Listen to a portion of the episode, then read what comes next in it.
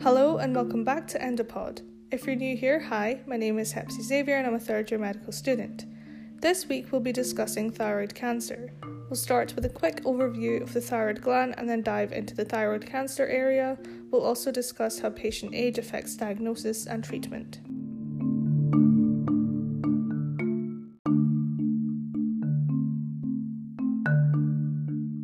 The thyroid gland is a butterfly shaped structure at the front of your neck, which synthesizes T3 or triiodothyronine and T4 or thyroxine from iodine, an essential mineral you get from your diet. These are the thyroid hormones and are released into your blood, and T4 is converted into the more potent form T3 in peripheral tissues such as the liver, kidneys, or muscles. Every cell in your body needs thyroid hormones to regulate growth and metabolism. These hormones increase metabolic rate overall. This includes promoting key functions such as carbohydrate and lipid metabolism, bone turnover, and thermogenesis. In addition to T3 and T4, the thyroid also synthesizes a hormone called calcitonin, which regulates calcium homeostasis.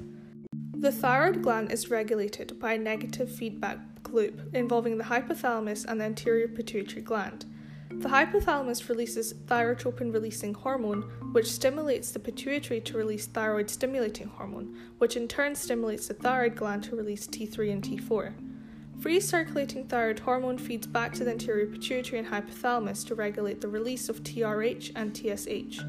In this way, TSH and thyroid hormone levels are kept within a normal range. So we've covered the thyroid gland, now let's move on to our main topic of thyroid cancer. Thyroid carcinoma is responsible for around 400 deaths in the UK annually. The prognosis for thyroid carcinoma is generally good, with 84% of cases resulting in survival. It is more common in women and people in their 30s. There are several types of thyroid carcinoma. Papillary carcinoma, which is a type of differentiated carcinoma and occurs in the epithelium, is the most common type and is responsible for 80% of cases. Risk factors for developing thyroid carcinoma include inflammatory conditions, family history, and radiation exposure. Often patients will present asymptomatically. A firm, painless thyroid nodule may be palpable, or there may be a swollen gland in the neck. Some patients may experience voice hoarseness, a sore throat, or dysphagia. When a patient presents with a thyroid nodule, several tests should be done to reach a diagnosis. This includes thyroid function tests, ultrasound, and a fine needle aspiration. If malignancy is found, further testing to stage the cancer should be done. Surgical management combined with radioiodine therapy is a common treatment plan. Lobectomy or a near total thyroidectomy will be performed based on the tumour staging. Radioiodine therapy is performed postoperatively to destroy any remaining thyroid tissue. Depending on the type of carcinoma, external radiation or chemotherapy may be required. The patient may receive lifelong levothyroxine after a thyroidectomy.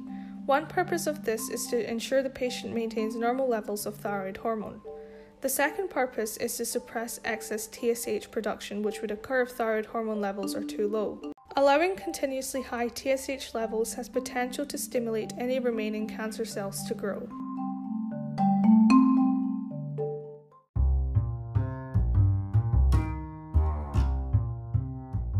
As with any cancer, there is the risk of relapse of thyroid cancer.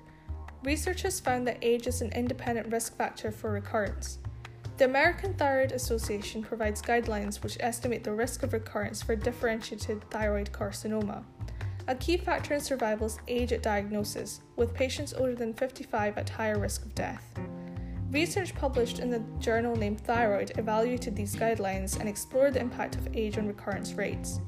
This research showed that age negatively impacts not only survival but also relapse rate.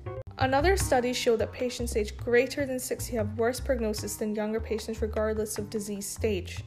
Ultimately, this means that older patients with thyroid cancer will require more frequent follow ups and monitoring for relapse.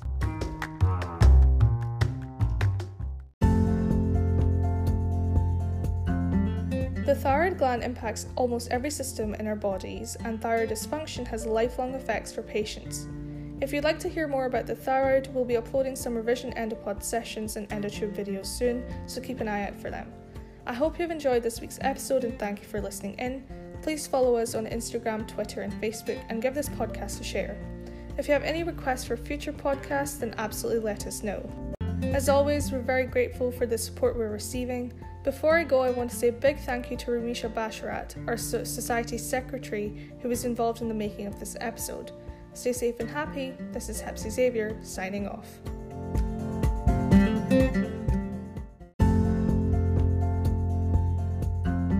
Disclaimer Aberdeen University Endocrinology Society is a student led organisation, and the content provided through Endopod is solely for informative purposes. This does not replace advice of a doctor or any other healthcare professional. The medical students involved in the making of this episode are in the third and fourth year of their medical studies. All the information provided in this episode was researched on appropriate resources and they're available in the episode description. Thank you for listening.